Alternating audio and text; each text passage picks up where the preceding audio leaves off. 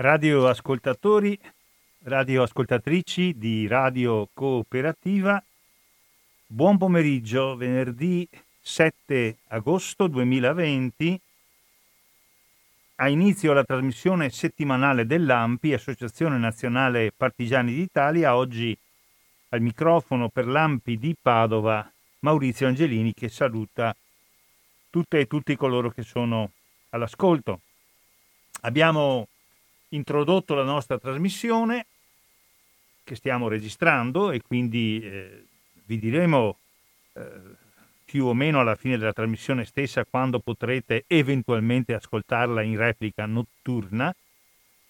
Abbiamo introdotto la nostra trasmissione con l'ascolto dell'inno nazionale, mh, mm, sia perché eh, ci piace, perché è giusto farlo sentire, eh, sia perché, perché l'AMPI è un'associazione che ai valori di patria repubblicana ispira la sua azione quotidiana. Oggi parleremo di diversi argomenti, ve li anticipo, farò un brevissimo ricordo di Sergio Zavoli, dirò qualcosa sulla situazione libanese alla luce di quel tremendo incidente che qualche giorno fa ha portato distruzione e morte nella capitale dello Stato, del Libano, e ha scoperchiato anche, credo, una situazione particolarmente grave, eh, non solo il dolore immediato, ma necessità di trasformare completamente questo paese. E poi qualcosa diremo anche di una legge che è in discussione in Parlamento che vuole intervenire eh, per eh, punire i reati di discriminazione nei confronti delle persone che dal punto di vista eh, del loro orientamento sessuale, delle loro scelte di vita personale si collocano in una strada minoritaria che non per questo o perché eh, omosessuali o perché lesbiche o perché transessuali eh, non per questo vanno assolutamente impediti nel loro diritto, diritto di tutte le persone, diritto di tutti i cittadini, alla piena esplicazione della loro personalità, ivi compreso il loro modo di intendere l'amore. Una legge contro la discriminazione eh, che prende, come spesso succede in Italia, il nome eh, da un parlamentare, peraltro padovano, Alessandro Zan, originario di Mestrino, che eh, ci, ha, ci, ha, lavorato parecchio, ma che naturalmente non è frutto individuale eh, del deputato del Partito Democratico Alessandro Zan. Allora, due parole. Volevo dedicarle di ricordo e non sono certamente il solo, non sarò l'ultimo a Sergio Zavoli, mm, come sapete è morto ad un'età molto avanzata, a 96 anni, Oggi a Roma si sono celebrati i suoi funerali, ha avuto Sergio Zavoli dei riconoscimenti, direi generali, da parte, direi, di tutti e di tutte. È stato un bravo giornalista, un grande giornalista radiofonico, televisivo, si è occupato delle cose più disparate, si è occupato di cronaca quotidiana, si è occupato di storia, si è occupato brillantemente di sport, in modo particolare di eh, ciclismo. Tutti sanno, quasi tutti sanno, che una trasmissione storica eh, che ha seguito e segue il Giro d'Italia, il processo alla tappa, è appunto una creazione del romagnolo Sergio Zavoli. Noi come Ampi siamo particolarmente legati alla figura, all'opera, alla memoria di Sergio Zavoli, perché certamente è stato un uomo amante della democrazia, un uomo amante dell'eguaglianza, un giornalista bravo professionalmente e impegnato sul piano politico, è stato sicuramente un convinto antifascista, ha condotto e creato naturalmente non da solo alcune trasmissioni di divulgazione storica e di approfondimento politico fatte particolarmente bene. Ricordo per esempio eh, la notte della Repubblica, le eh, trasmissioni che ha fatto eh, sulla nascita del fascismo, le trasmissioni sul terrorismo rosso, sul terrorismo nero, la notte della Repubblica appunto. Persona preparata, eh, persona affabile, grande comunicatore, non l'ho mai conosciuto e credo di non averlo mai visto in vita mia, ma certamente mi colpiva una sua figura molto dignitosa, molto aperta, molto comunicativa, senza fronzoli, insomma, un grande professionista, un autentico democratico per quello che se ne sa anche un uomo di profondi valori cristiani che ha vissuto intensamente la sua vita e al quale, per quello che ci ha dato dal punto di vista giornalistico, dal punto di vista civile, dal punto di vista politico, dal punto di vista storico, credo che siamo tutti quanti gradi, grati. E quindi un saluto affettuoso al giornalista romagnolo Sergio Zavoli. Sapete che verrà, il suo cognome poi è tipicamente romagnolo, eh, i funerali si sono svolti a Roma dove da tantissimi anni abitava perché era andato a lavorare prima alla radio, poi alla televisione, che come tutti quanti sappiamo hanno le loro sedi principali nella capitale, ma era rimasto legato alla sua patria d'origine, alla Romagna, e verrà sepolto in una tomba accanto a quella di Federico Fellini. Vorrei poi dire qualcosa eh, sulla questione eh, sull'esplosione di Beirut.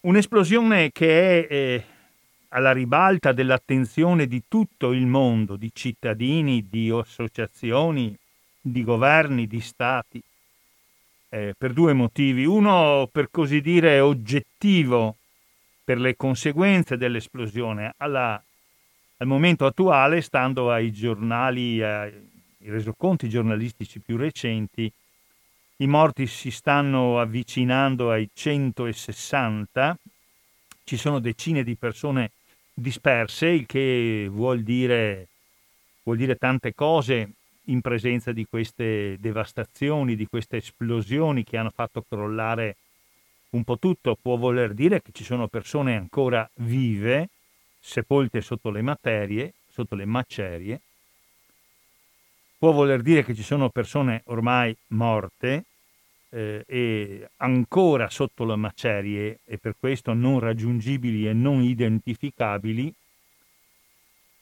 può voler dire nel caso peggiore, ma purtroppo c'è anche questo, che a seguito dell'esplosione, dell'incendio, molti corpi sono sostanzialmente disintegrati, in questo momento non raggiungibili neanche come corpi. Quindi è facile arguire che il bilancio delle vittime, che attualmente si avvicina a 160, dovrà crescere. E poi ci sono migliaia e migliaia di feriti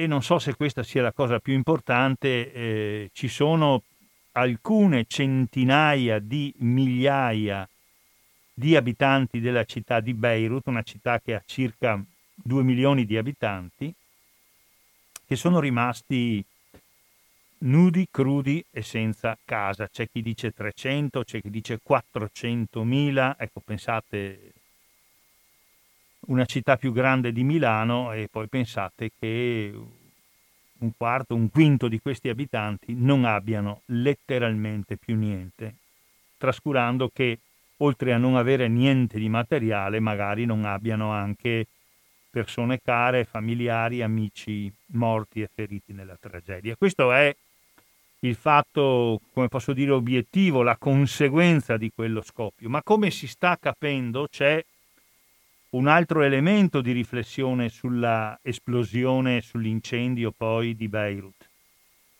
Eh, perché la storia di quell'incendio, di quell'esplosione è la storia, per usare una frase purtroppo ormai fatta e spesso, e spesso adoperata, è la strage annunciata. Penso sappiate tutti quanti che all'interno del porto di Beirut, un porto trafficatissimo, un porto che si trova nel pieno centro della città, il che spiega poi perché l'esplosione non avvenuta in ambiente strettamente urbano abitativo abbia comportato poi eh, distruzioni, inagibilità, polverizzazioni di tantissimi edifici, perché quel porto è proprio dentro la città di Beirut. Una strage annunciata perché la storia di quella strage è la storia di una nave eh, battente bandiera moldava mh, mm, che trasportava del nitrato di ammonio di eh, provenienza ucraina, nitrato di ammonio che eh, può essere utilizzato sia per una produzione pacifica, la produzione di fertilizzante agricolo, sia anche per una produzione pericolosa, cioè la produzione di esplosivi. Questa nave era in viaggio dall'Ucraina verso l'Africa, mi pare verso il Madagascar, ma non vorrei sbagliare. E stoccava eh, 2300 tonnellate di nitrato di ammonio, lo portava all'interno della sua stiva. Era destinato, mi pare di ricordare, al Madagascar e doveva essere utilizzato come esplosivo da cava e da miniera in quel paese. A un certo momento la nave è stata bloccata nel porto di Beirut Parliamo di qualcosa che è avvenuto 10-12 anni fa, quindi non una notizia di ieri. Questo rende ancora più incredibile questa narrazione.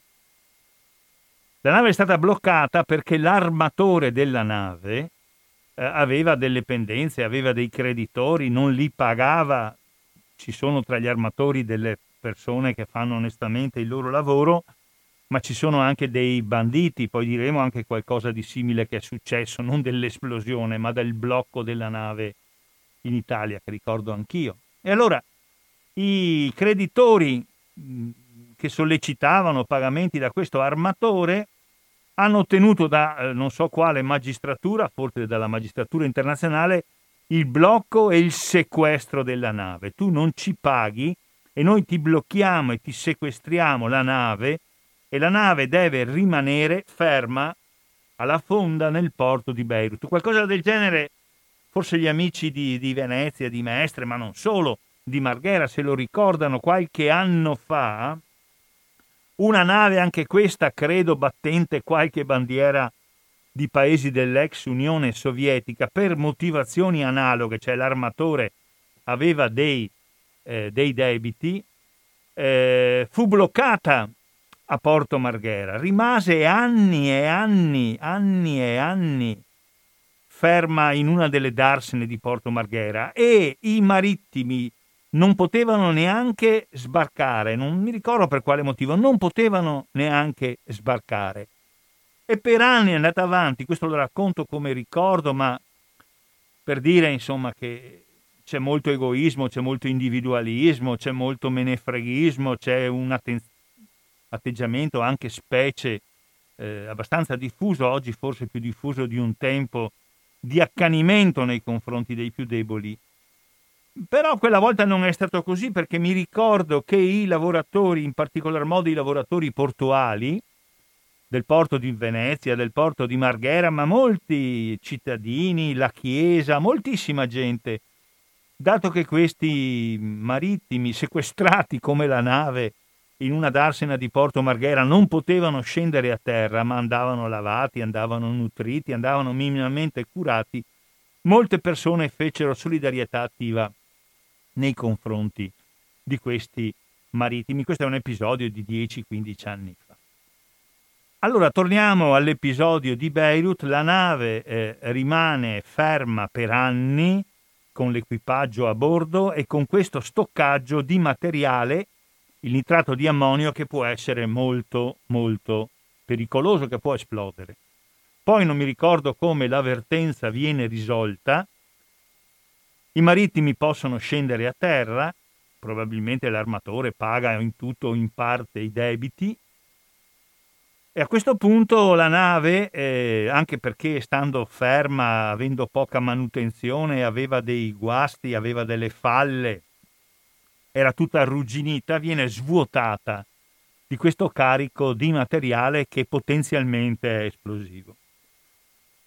Il materiale viene stoccato in un capannone del grande porto di Beirut e ci rimane lì per anni e anni ed è materiale, io non me ne intendo, magari qualcuno dei nostri ascoltatori che ha maggiori esperienze di tipo tecnico potrà, eh, me lo auguro, darci anche delle informazioni aggiuntive, ma questo materiale va conservato con la massima cautela, chiaramente va tenuto distante da tutto ciò che produce calore e fuoco, credo che non possa essere concentrato in una dimensione, in una quantità così rilevante, ma così avviene per anni e anni.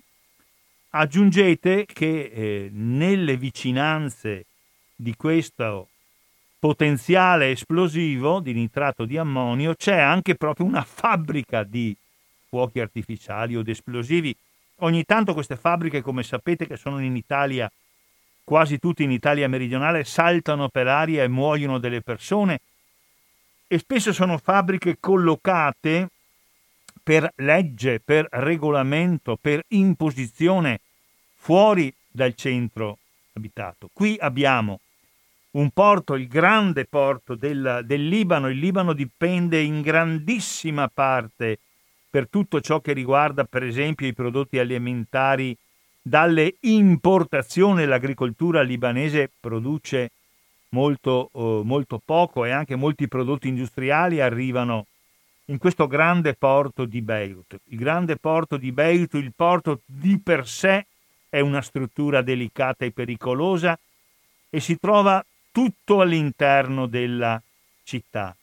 Nel porto avviene questo stoccaggio, a questo punto dobbiamo dire irresponsabile e criminale di materiale esplosivo e addirittura una fabbrica o di esplosivi o di fuochi artificiali si trova nelle immediate vicinanze di questo stoccaggio. E questo è il motivo per cui l'esplosione di qualche giorno fa, l'incendio terribile, la morte di almeno 160 persone, il ferimento di 5.000 persone, certo ci sono gradi diversi di gravità in questo ferimento.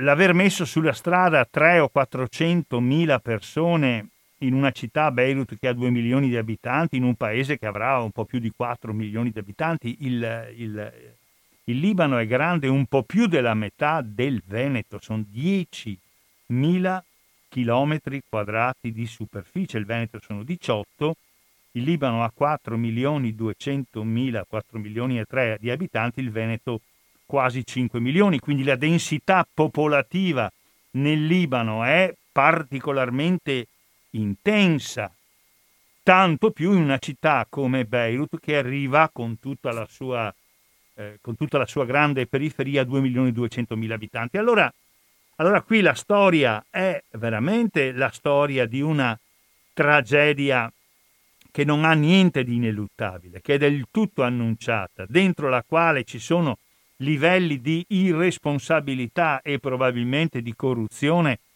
veramente inaccettabili. Tanto è vero che passato il primissimo momento, soprattutto da parte delle persone che hanno avuto persone care, familiari, amici morti o feriti o dispersi o messi in strada e spesso le tre cose vanno purtroppo insieme, passato il momento del dolore immediato, passato il momento eh, della, dello shock provato, è normale che sia così, il primo giorno è così, a partire dal secondo o dal terzo giorno mi pare che sia avvenuta martedì l'esplosione, sono cominciate delle manifestazioni di piazza con uno slogan naturalmente molto crudele, eh, molto primitivo, ma crudele è la situazione in cui non per loro colpa quelle persone hanno vissuto, lo slogan è impiccateli tutti.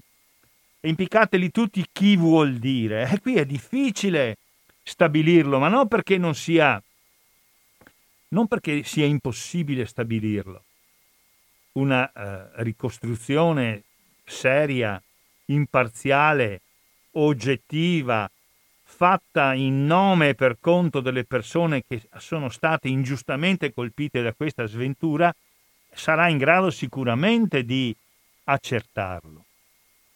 Ma eh, qui ci sono in questo momento degli incredibili rimpalli di responsabilità. Fino a questo momento mi pare che siano stati arrestati i dirigenti del porto di Beirut, sembrerebbe che sia loro la responsabilità, ma, ma dico, ma il governo libanese non sapeva che nella sua capitale aveva questa Santa Barbara pronta ad esplodere? La polizia libanese di Beirut, non so quali siano le forze di polizia, non sapeva dell'esistenza di, una, eh, di un tale pericolo. Sono visibili eh, in questo senso la rete, internet ci aiuta moltissimo. Degli articoli io ho visto perché mastico un po' il francese, molto meno l'inglese, l'arabo chiaramente non lo so neanche leggere. Sono andato in rete in internet come tutti, ho guardato un giornale che esce in lingua francese. Il Libano è stato, come sapete, un protettorato francese, quindi sotto l'influenza francese un giornale quotidiano in lingua francese che esce a Beirut che si chiama L'Orient le jour, cioè l'Oriente il giorno. E in questo giornale sono riportate le fotocopie, tradotte naturalmente almeno in francese dall'arabo, di eh, fax, di mail, di lettere che la direzione del porto aveva mandato a tutte le autorità possibili e immaginabili del Libano le aveva mandate anche alla magistratura nel periodo in cui c'era il sequestro eh, della nave e poi la liberazione della nave, ma il mantenimento del materiale che prima a bordo della nave si trovava. E in questo momento molti degli arrestati, il direttore generale del porto di Beirut dice ma io ho chiesto centinaia di volte di trovare delle soluzioni alle autorità politiche, alla magistratura, alla polizia e c'è un rimpallo continuo di responsabilità. Il rimpallo continuo di responsabilità, cari amici e amiche che ascoltate Radio Cooperativa alle 14.37 circa di venerdì 7 giugno 2020, e questa è la trasmissione settimanale dell'AMPI, e io sono Maurizio Angelini, il rimpallo delle responsabilità è tipico di uno sistema che è inefficiente e corrotto. Inefficiente perché evidentemente qualunque amministrazione che lavora sui grandi numeri, e il porto di Beirut lavora su milioni di tonnellate di merci movimentate ogni giorno. Il porto di Beirut lavora con migliaia di persone che operano al suo interno.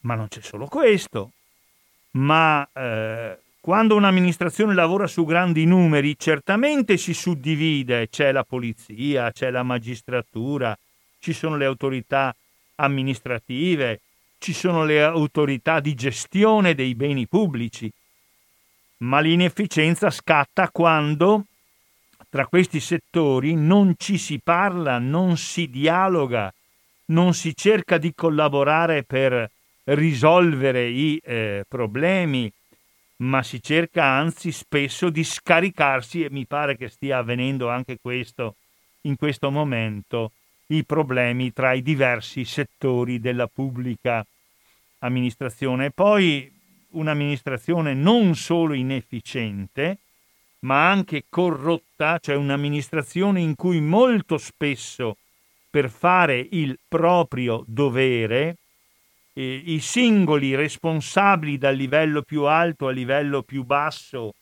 eh, di quell'amministrazione, non considerando il loro dovere come la risposta al diritto dei cittadini, spesso sono andati in cerca di favori, di soldi, di prebende, di privilegi, semplicemente per fare il loro dovere. Allora è chiaro che mi fa rabbrividire la folla libanese che scende in piazza al grido di impicchiamoli tutti, ma è difficile, è impossibile condividere questa parola d'ordine, ma è difficile non capire da quale disperazione, da quale esasperazione essa, essa venga.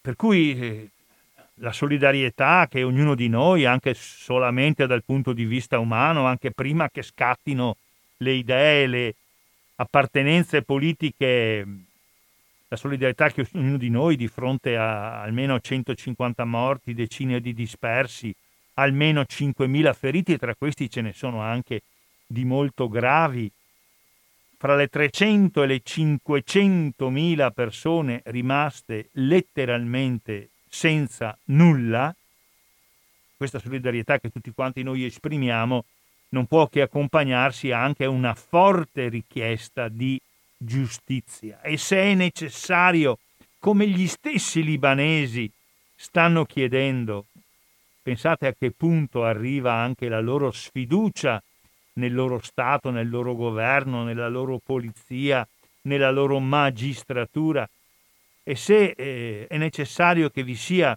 un intervento serio, sia pure rispettoso dell'autonomia e dell'indipendenza del Libano da parte di autorità internazionali, perché l'inchiesta vada veramente fino in fondo e si ricostruisca la macchina delle decisioni e si ricostruiscano, se ci sono stati, mi sembra del tutto evidente che ci siano stati gli errori e le omissioni, non per eh, cavarsi lo, lo sfizio di ammazzare qualcuno, di impiccare qualcuno, ma per riuscire a realizzare un cambiamento completo della situazione del funzionamento dell'amministrazione di quel paese, ecco, io credo che se queste proteste eh, esasperate, con toni anche non condivisibili, con toni crudeli, ma la situazione da cui esse derivano sono crudeli, queste eh, proteste popolari, queste esigenze di giustizia popolare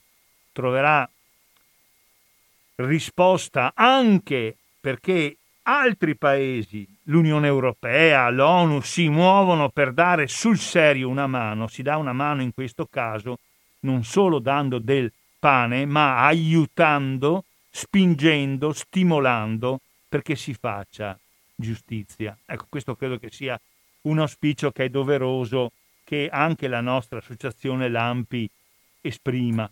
Ultima cosa che voglio dire su questa questione del Libano che mi ha veramente molto molto colpito per la sua evidente evitabilità, per la evidente ingiustizia di quello che è avvenuto, per il prevalere assoluto della cattiva volontà della trascuratezza, se non addirittura della, della corruzione rispetto alla eh, inevitabilità. Non c'è nulla di inevitabile in quello che lì è avvenuto. L'altra cosa che voglio dire è che mi auguro che di fronte a una eventuale richiesta di soccorso da parte di qualcuna di quelle 300, 400, non sappiamo neanche quanti siano, persone che hanno perso tutto, di poter venire per un periodo in altri paesi in cui in questo momento per fortuna si sta meglio, si vive meglio, non c'è nessun paese al mondo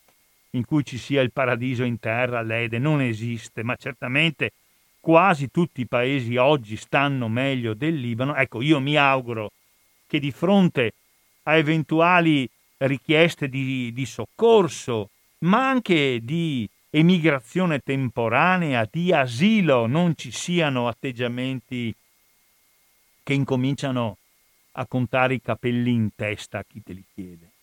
È talmente grande quello che è successo che tra i doveri della comunità internazionale, non è detto che questo sia l'unico modo di venire incontro a quelle persone, se per un certo periodo di tempo un certo numero di persone avranno come unica soluzione possibile a quella di vivere una vita minimamente dignitosa e la possibilità di ripensare alla tragedia che li ha colpiti, non dovendo aggiungere a quella tragedia che tra dieci giorni, quindici giorni, un mese sarà passata anche la tragedia della, della disoccupazione, della fame, dell'assenza di casa, speriamo che non prevalgano come in altri casi hanno prevalso gli atteggiamenti di chiusura, gli atteggiamenti di egoismo, gli atteggiamenti che tendono sostanzialmente a sminuire o addirittura a non riconoscere questo dramma. La cosa migliore che può fare la comunità internazionale è quella quindi di aiutare i libanesi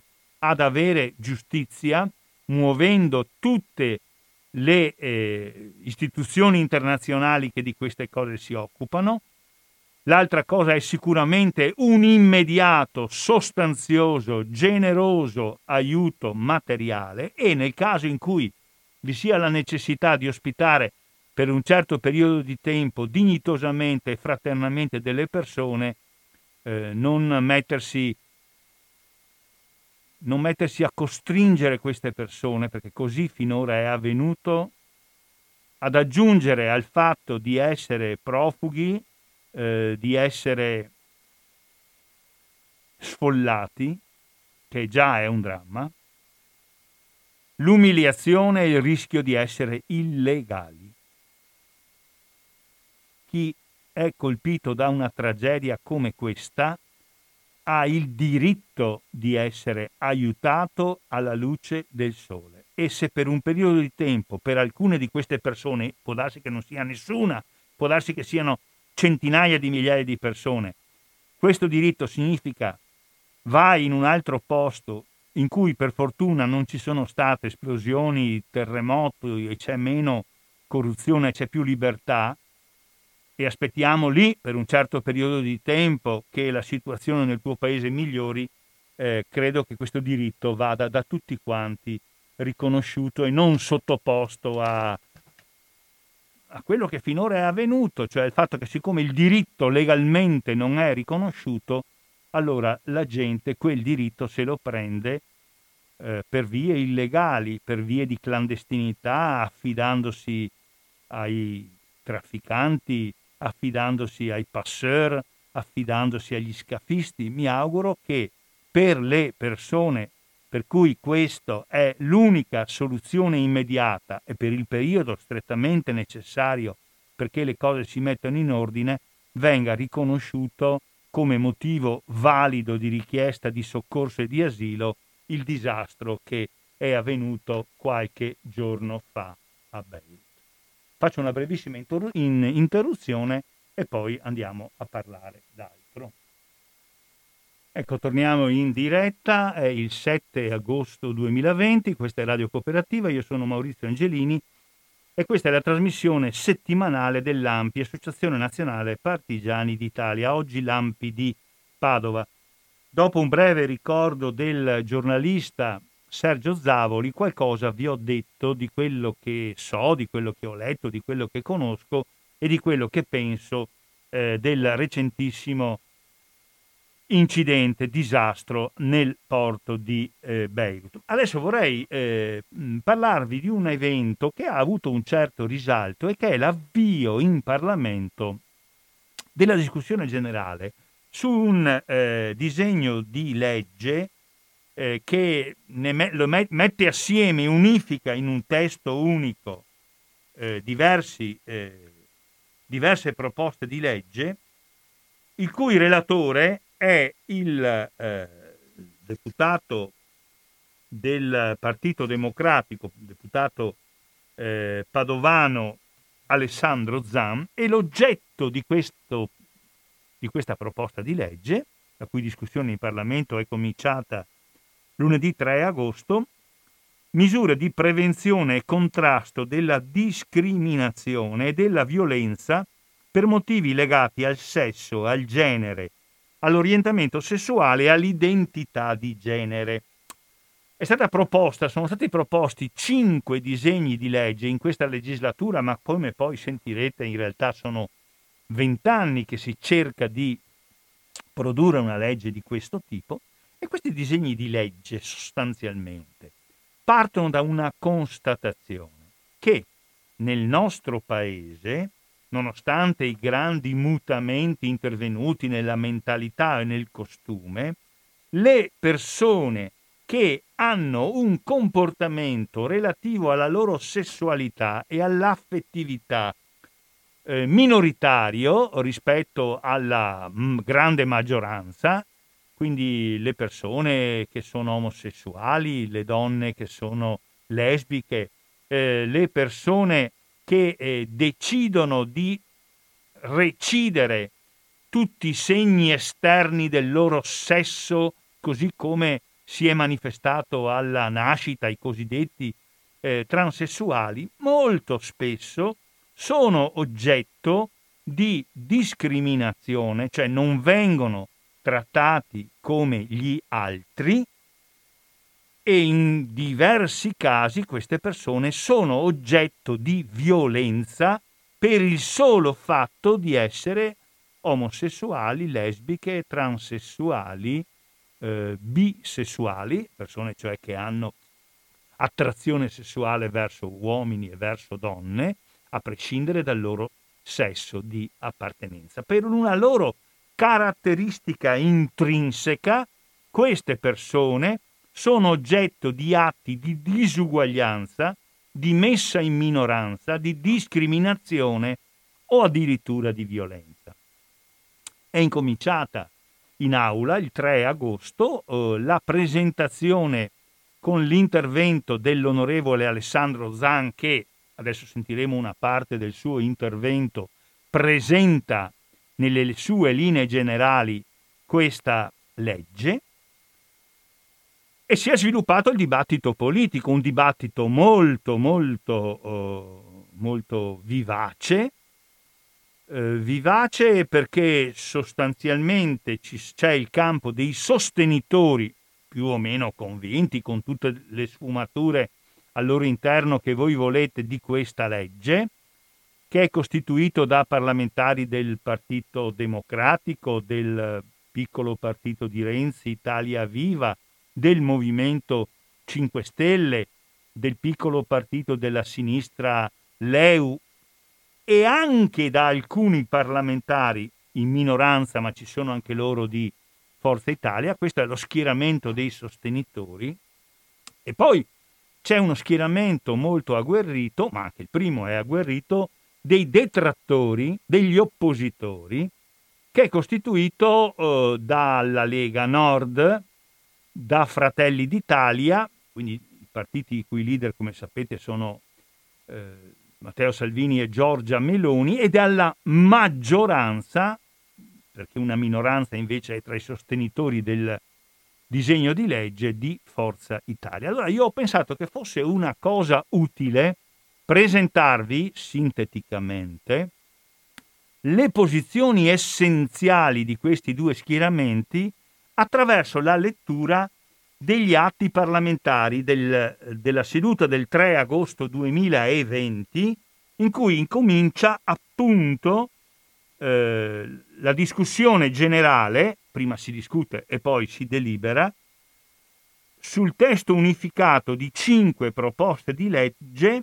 che hanno come titolo del testo unificato, ce n'erano cinque, si sono messi d'accordo, ne hanno fatto uno solo, misure di prevenzione e contrasto della discriminazione e della violenza per motivi legati al sesso, al genere, all'orientamento sessuale e all'identità di genere. Vi farò sentire alcuni passaggi, li leggo io, non li ho registrati, mi sono scaricato il testo stenografico, quindi le parole letteralmente pronunciate da due parlamentari, in realtà quel giorno hanno parlato in 10 o 12 e la discussione è appena cominciata, che sono per così dire significativamente rappresentativi dell'una e dell'altra posizione. Parto dalla relazione introduttiva di Alessandro Zan, deputato del PD eh, di eh, Padova, che è quello che si è assunto il compito anche di presentare, illustrare questo disegno di legge e ha detto così.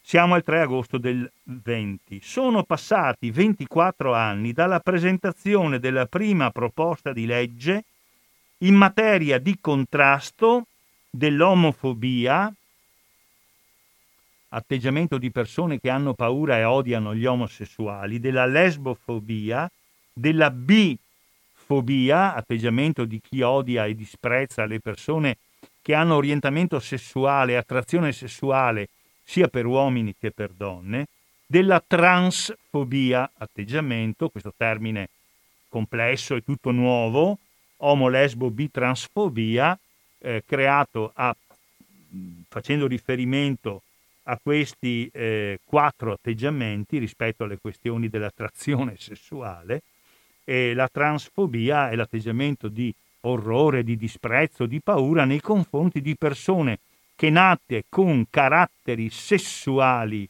o maschili o femminili hanno inteso, spesso attraverso operazioni di tipo chirurgico, eh, eliminare quei caratteri eh, di una sessualità nella quale non si riconoscono. Parliamo di persone nate con il pene e con i testicoli che fin da bambini non si sono sentiti maschi e che hanno deciso quindi di eliminare chirurgicamente questi eh, attributi eh, perché vogliono anche esteriormente essere quello che si sentono delle femmine e viceversa.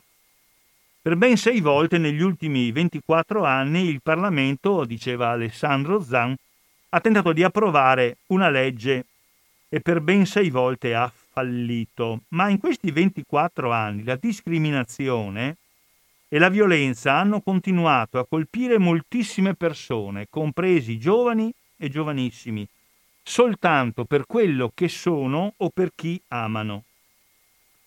L'omo, lesbo, bi, transfobia ha radici profonde nella cultura patriarcale e oggi è alimentata da un dibattito politico sempre più intollerante verso le differenze. Poi ha detto, io sto leggendo naturalmente dei passi, poi ha detto Alessandro Zan, c'è l'urgenza di un intervento di legge anche perché dobbiamo dare attuazione a specifiche indicazioni che provengono da atti dell'Unione Europea.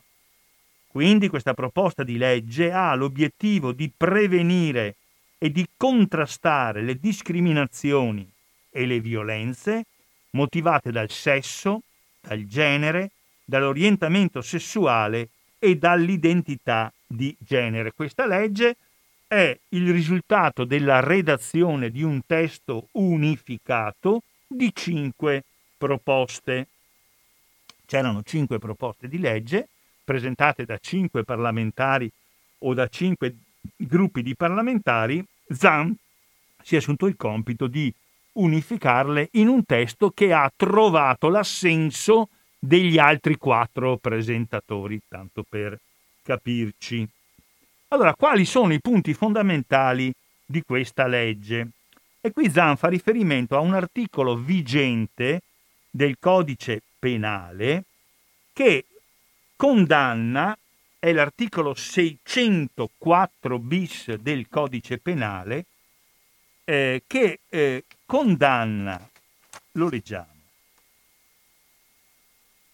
con la reclusione fino ad un anno e sei mesi o con la multa fino a 6.000 euro chi propaganda idee fondate sulla superiorità o sull'odio razziale o etnico ovvero istiga a commettere o commette atti di discriminazione per motivi razziali, etnici, nazionali o religiosi. La legge già esistente prevede che eh, chi compie degli atti di discriminazione nei confronti di altre persone per motivi di razza, etnici, di paese di provenienza, nazionali o religiosi, compie un reato che è punito con la reclusione fino ad un anno e sei mesi o con la multa fino a 6.000 euro.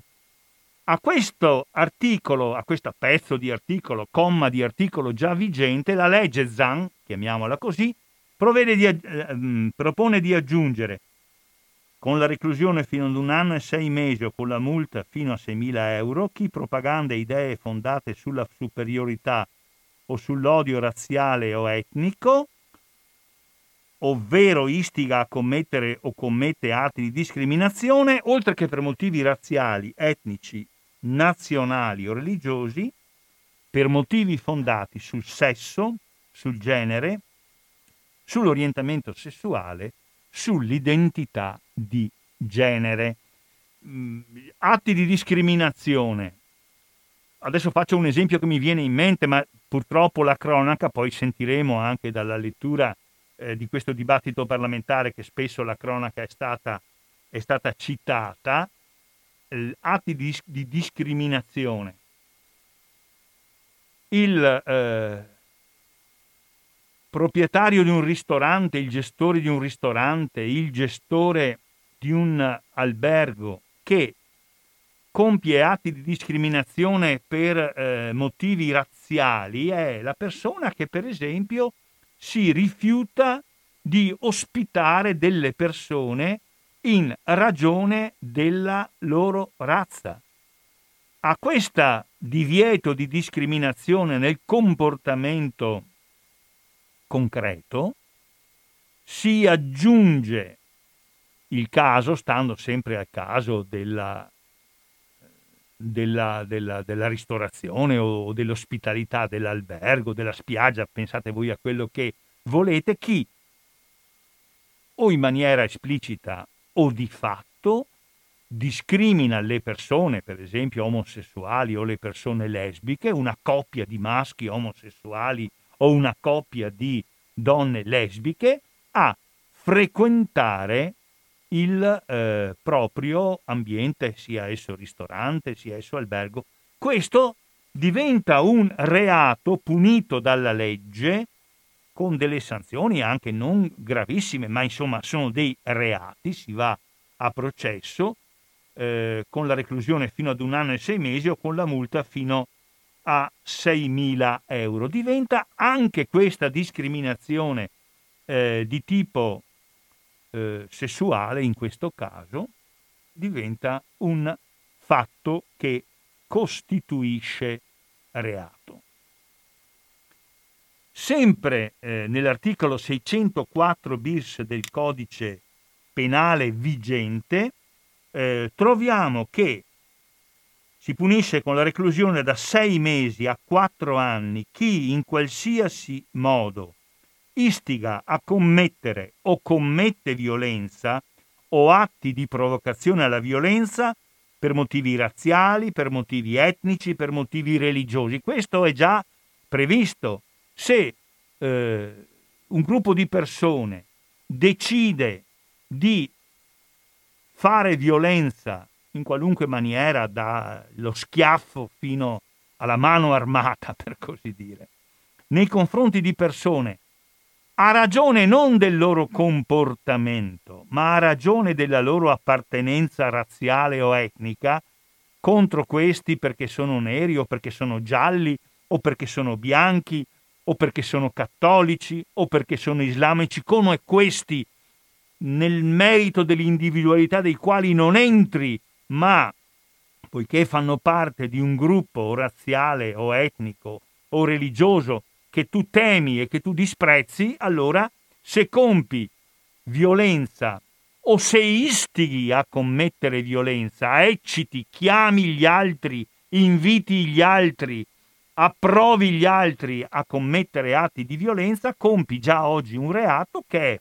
punito con la reclusione da sei anni, da sei mesi, chiedo scusa, a quattro anni.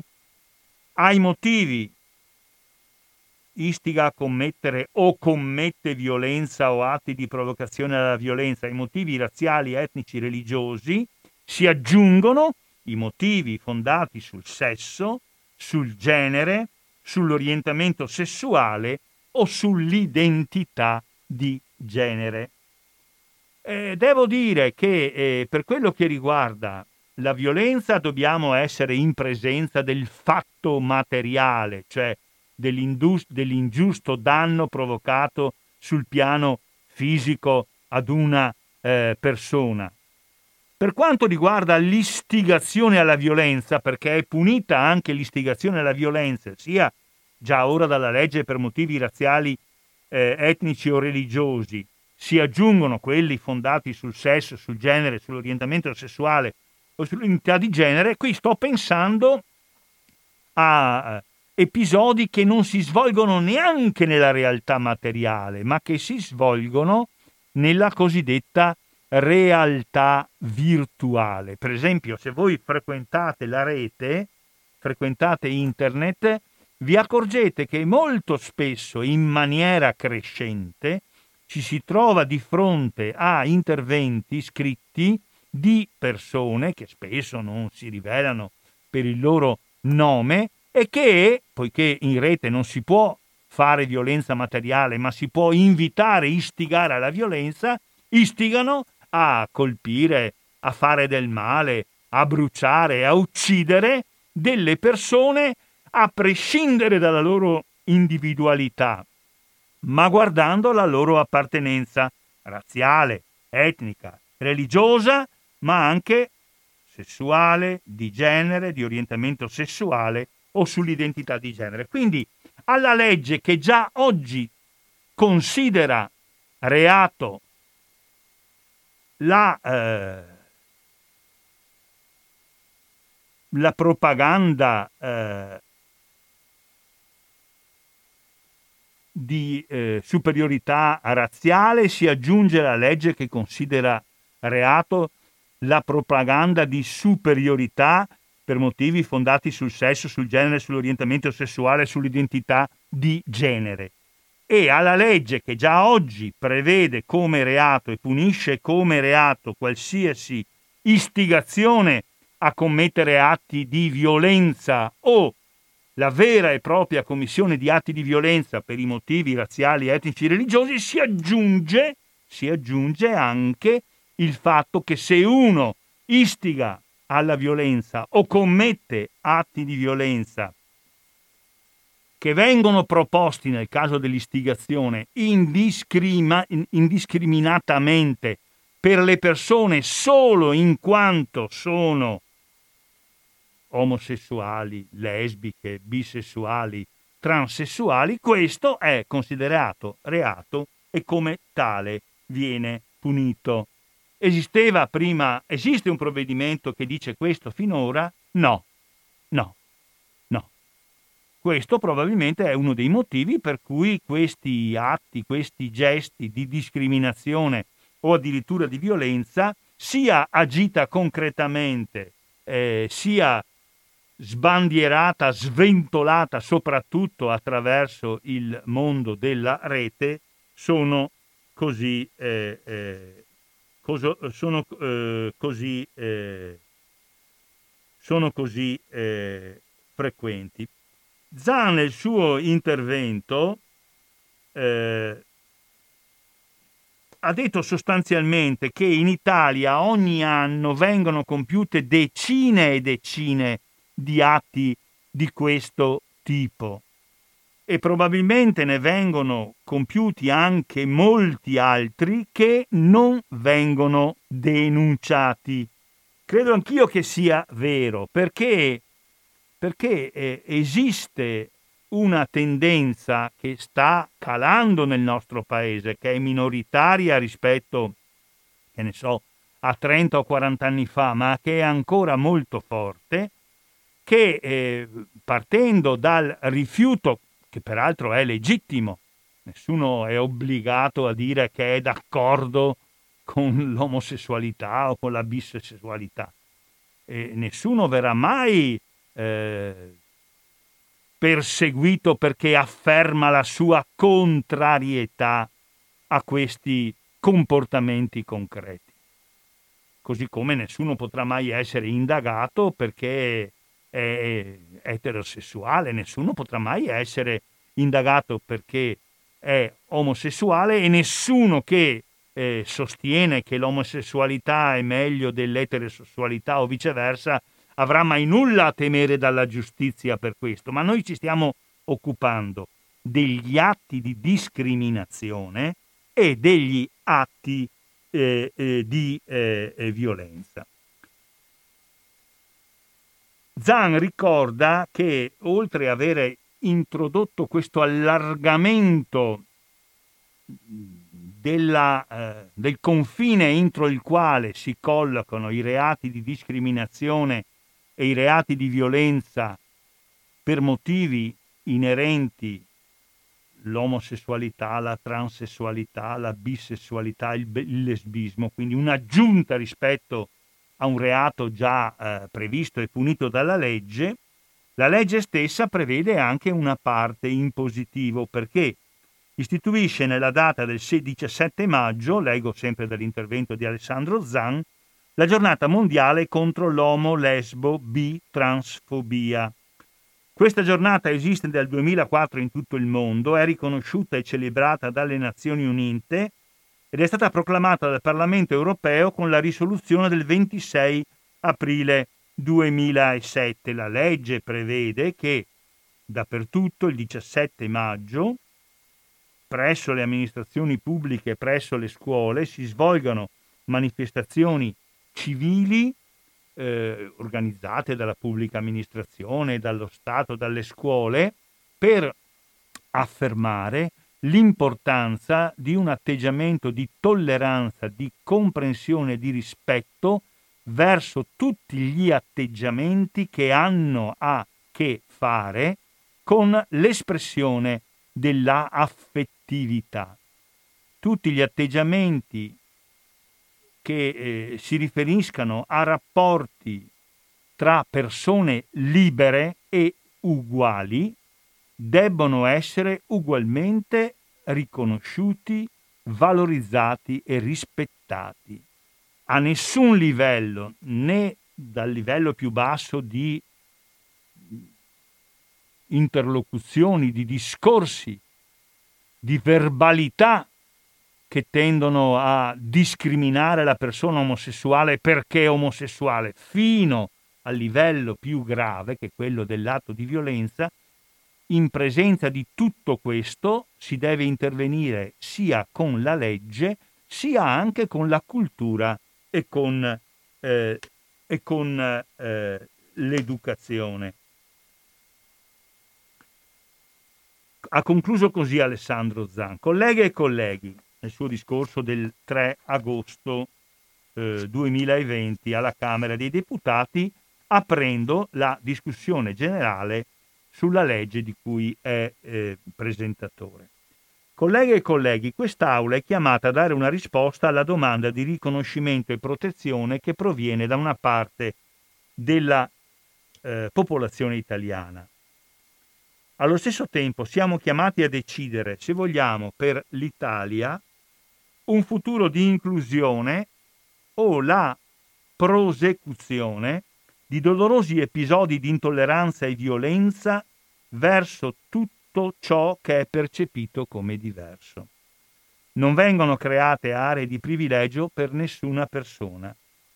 Si riconosce, semmai, come già ha affermato il Presidente della Repubblica Mattarella lo scorso 17 maggio, che le discriminazioni basate su orientamento sessuale e identità di genere perpetrano continue violazioni alla dignità umana, costituiscono una violazione del principio di uguaglianza, ledono i diritti umani che sono necessari a un pieno sviluppo della personalità umana.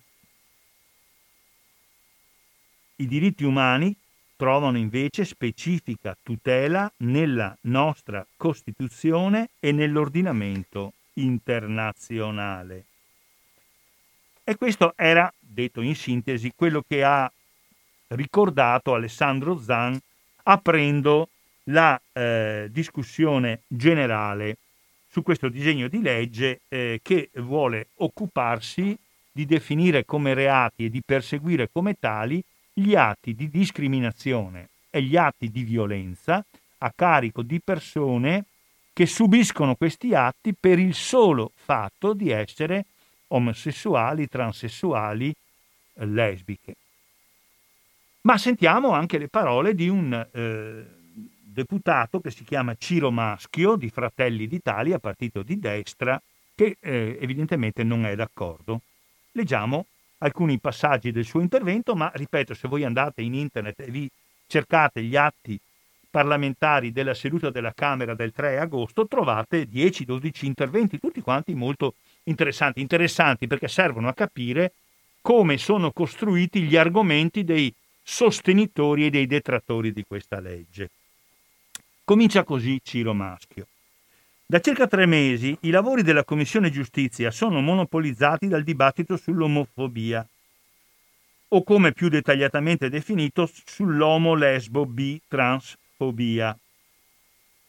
Agli onorevoli Boldrini, Zan, Scalfarotto, sono alcuni dei presentatori delle leggi poi unificate nella proposta sostenuta da Alessandro Zan, a questi onorevoli non importa che ci troviamo nella più grave emergenza sanitaria ed economica del dopoguerra, non importa se il prodotto interno lordo sta crollando, se la cassa integrazione non arriva, se le aziende chiudono, se i prestiti millantati non sono mai arrivati. Non importa se la giustizia è nel caos, se ci sono le rivolte nelle carceri, se i tribunali sono bloccati e faticano a riprendere, se non è stata fatta la riforma della giustizia civile, se è esplosa nella magistratura la crisi più grave che si sia mai vista. No, a loro non importa tutto questo. La loro priorità è fare la legge bavaglio sull'omo transfobia. Poi dice, quindi lui ritiene che questa legge sia fuori tempo, fuori contesto, cosa venite a proporre adesso e comunque ci proponete una legge bavaglio. Ma bavaglio di che? Adesso cerchiamo di capire.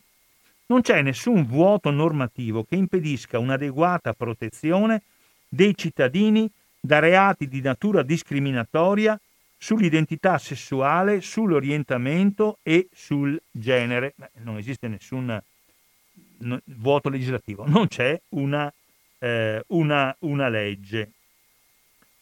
Andiamo avanti.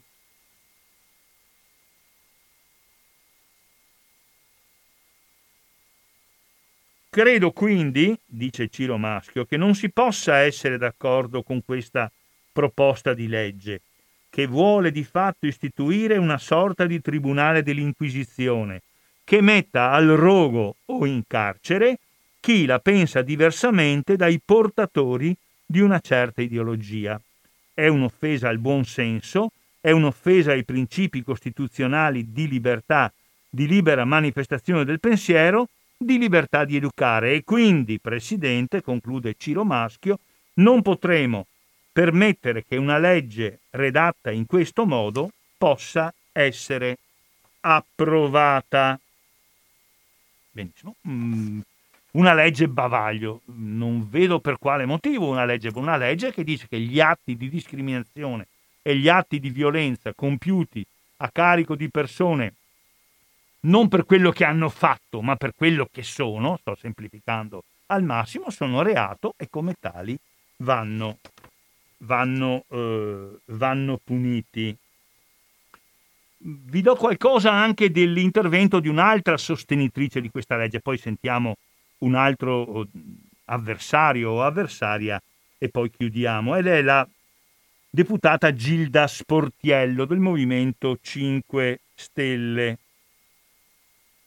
Vorrei capire perché persone civili, legislatori, rappresentanti del popolo non possano condividere nel 2020 una legge che condanna atti di violenza e di discriminazione legati al sesso, al genere, all'orientamento sessuale e all'identità di genere. Infatti io vorrei capire qual è la questione etica per cui non siamo tutti d'accordo che queste violenze vadano condannate e riconosciute per quello che sono. Qual è la questione etica che ci impedisce di affermare unanimemente che le vittime di queste violenze vadano tutelate e anche accolte? Mi rifiuto di pensare mi rifiuto sinceramente di pensare che una sola persona qui dentro non riesca a capire che se Federica è tornata a casa con 40 punti sulla testa, se Giulia è stata picchiata, se Lisa è aggredita da uno sconosciuto,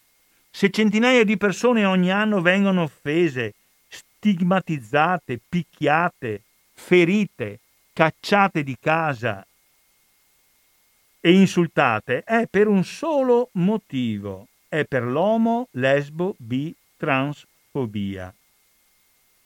se tutte queste violenze non fossero motivate da una discriminazione di fondo, basata sul sesso, sul genere, sull'orientamento sessuale sull'identità di genere, nessuna delle persone che ho citato sarebbe tornata a casa ferita. Eh, poi la Gilda Sportiello va avanti citando alcuni recenti episodi che si riferiscono a fattispecie di cui si occupa la legge e dice per esempio 28 giugno 2020 giovane gay picchiato a sangue mentre si svolge il Pride in Abruzzo. È successo a Pescara, il ragazzo era in compagnia del suo fidanzato, si tenevano mano per la mano. Contro di loro sette giovani gli hanno fratturato la mascella. 16 giugno del 2020. Federica, donna transgender, 37 anni, è stata aggredita all'interno del suo palazzo in via Arenaccia a Napoli. 40 punti alla testa. 24 giugno. Antonia, attivista transgender, solo per aver chiamato un numero per ottenere delle informazioni. È stata insultata, le hanno detto al telefono, la conosci la storia di Hitler? La gente come te deve andare a finire nei forni crematori. 4 luglio 2020 aggrediti solo perché si stavano scambiando qualche bacio, vittima del branco alla Spezia, una coppia gay di Bologna. E così va avanti Gilda, Gilda eh, eh, Sportiello. Ecco, volevo per concludere farvi sentire invece qualche passaggio di un altro, eh, di un altro, eh, di un altro deputato di un altro deputato che non condivide assolutamente, assolutamente questa, questa legge.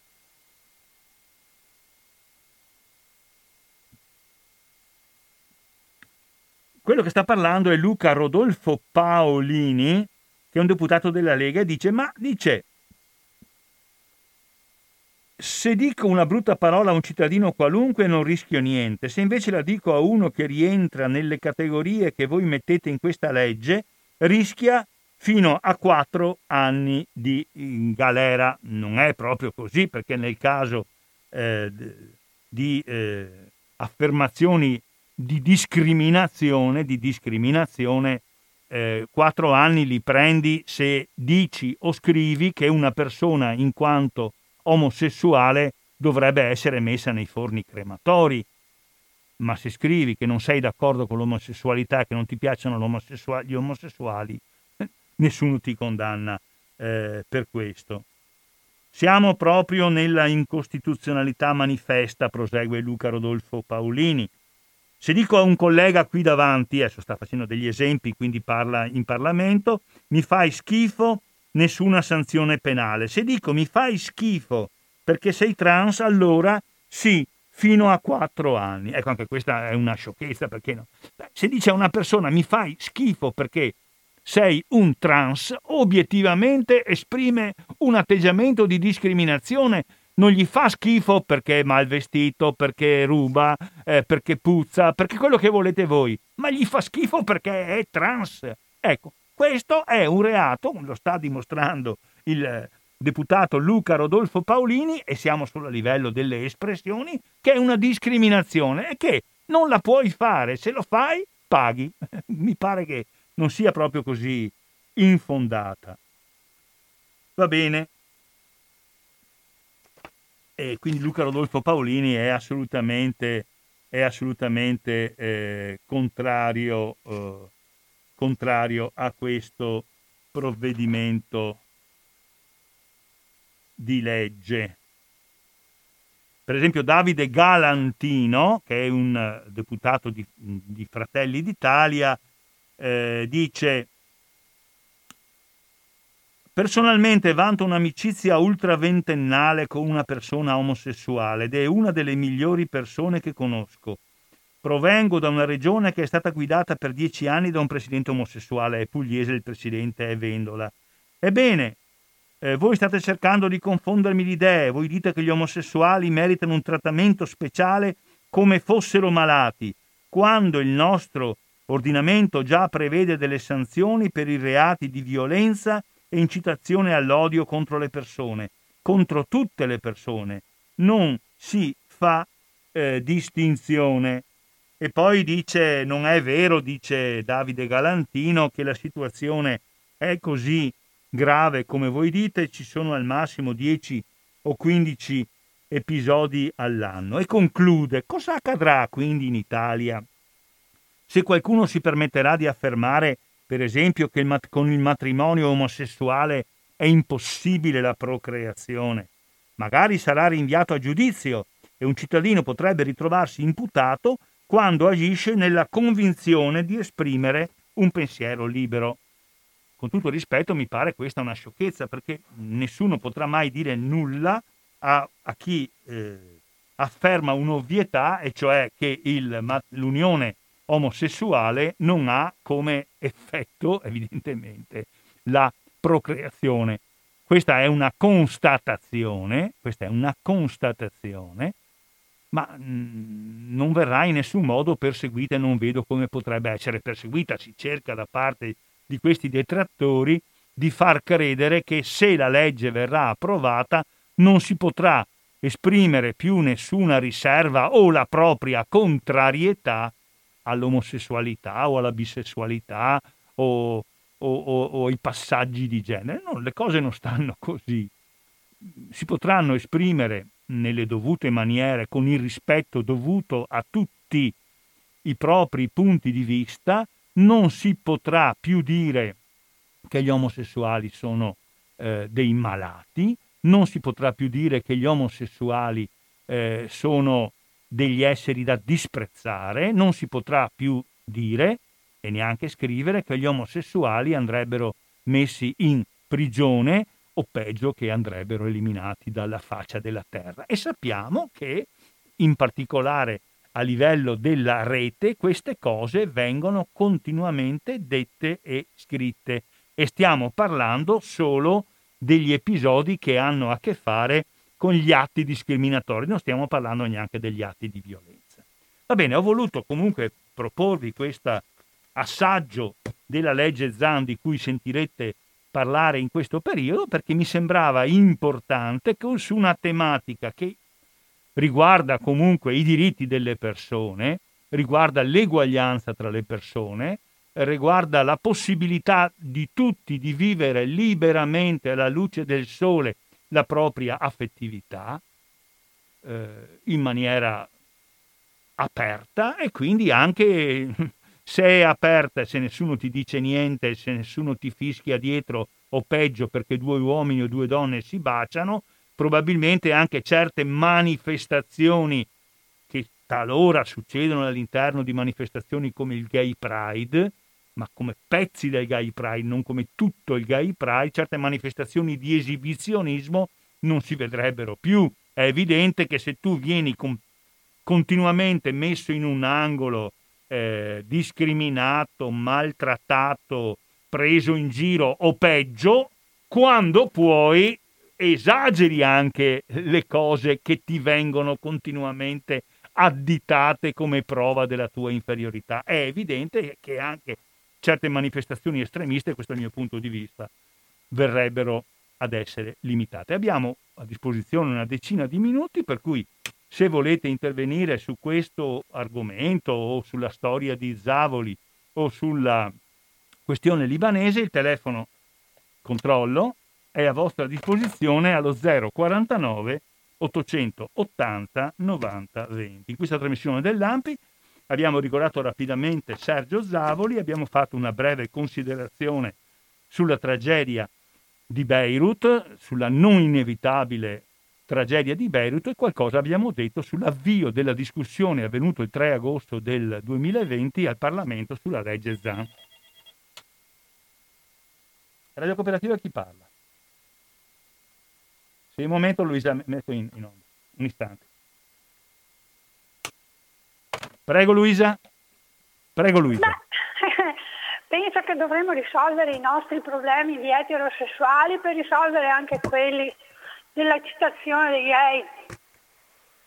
Cioè, eh, per il Libano, il Libano era già in guerra civile, eh. il Libano era già da decenni che chiedeva aiuto, da quando, da quando c'è stata l'epurazione etnica in Siria cioè un milione e mezzo di siriani più mezzo milione di palestinesi su una popolazione di 4 milioni e mezzo, 5 milioni di popolazione. Cioè, era una situazione che naturalmente doveva andare come adesso vediamo che sta andando, cioè a parte l'attentato, ma era già una situazione al limite in Libano che eh, nessuno ha mai mosso un dito, né per il Libano, né per la Siria, né per l'Iraq, siamo al solito discorso, cioè rientriamo in quell'area dove eh, questo deve accadere, insomma. A parte l'attentato che può essere legato alle condizioni che lei ha descritto così bene, però ripeto, adesso ci si muove. Se si voleva fare qualcosa per il Libano ci si doveva muovere molto, ma molto prima. Grazie, buonasera. Buonasera, grazie. Grazie alla signora Luisa che si è occupata della, dell'esplosione che ha chiamato, ma non so se ci siano già evidenze in questa direzione attentato, ma non, non, non credo, eh, non credo. Però insomma, vediamo. Insomma. Vediamo che abbiamo in onda.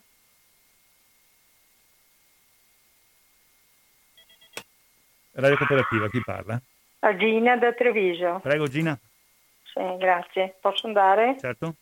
Ecco, allora ascolta, mm, con la tua lettura della legge eh, sull'omosessualità e sessualità, sullo Iussoli o chiamalo come vuoi, non so se sia la stessa no, no, cosa. Iussoli riguarda la cittadinanza, no, no, questa è un'altra ecco. cosa. Ecco. Però, guarda, allora tu hai detto che c'è stato un deputato eh, della destra di Fratelli d'Italia che ha detto che sono, c'è da pensare al problema del Covid. Io non ho niente contro le persone omosessuali e, e bisessuali e via discorrendo, non ho niente.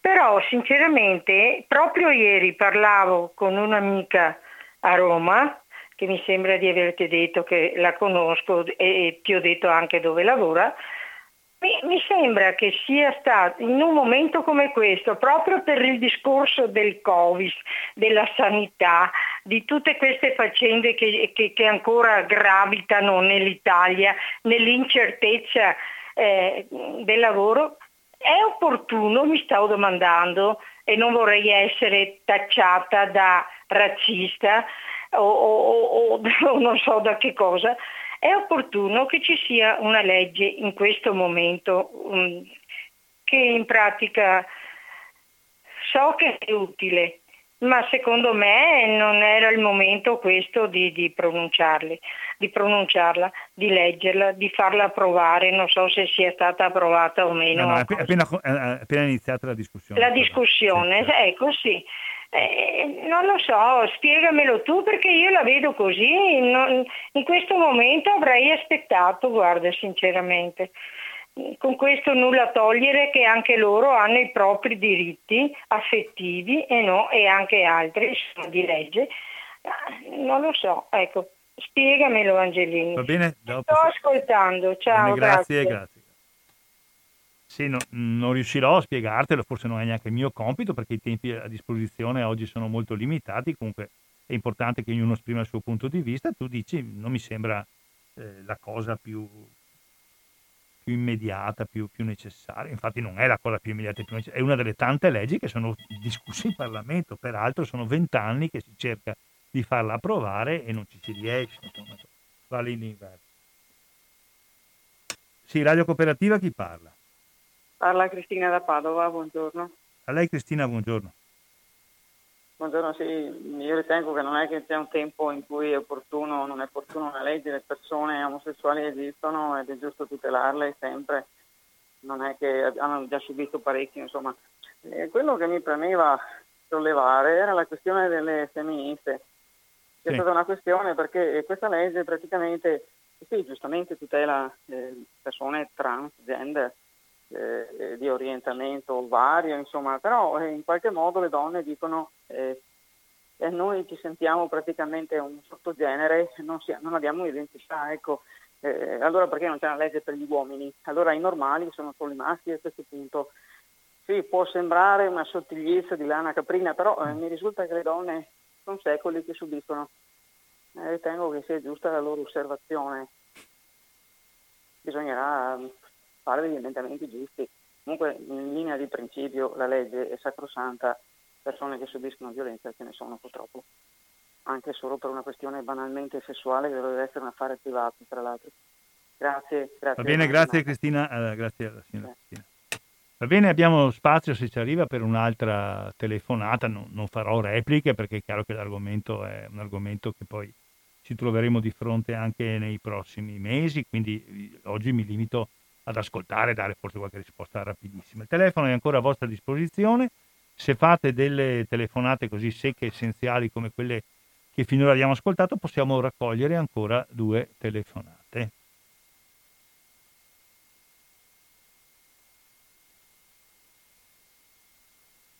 Controlliamo che il telefono funzioni. Benissimo.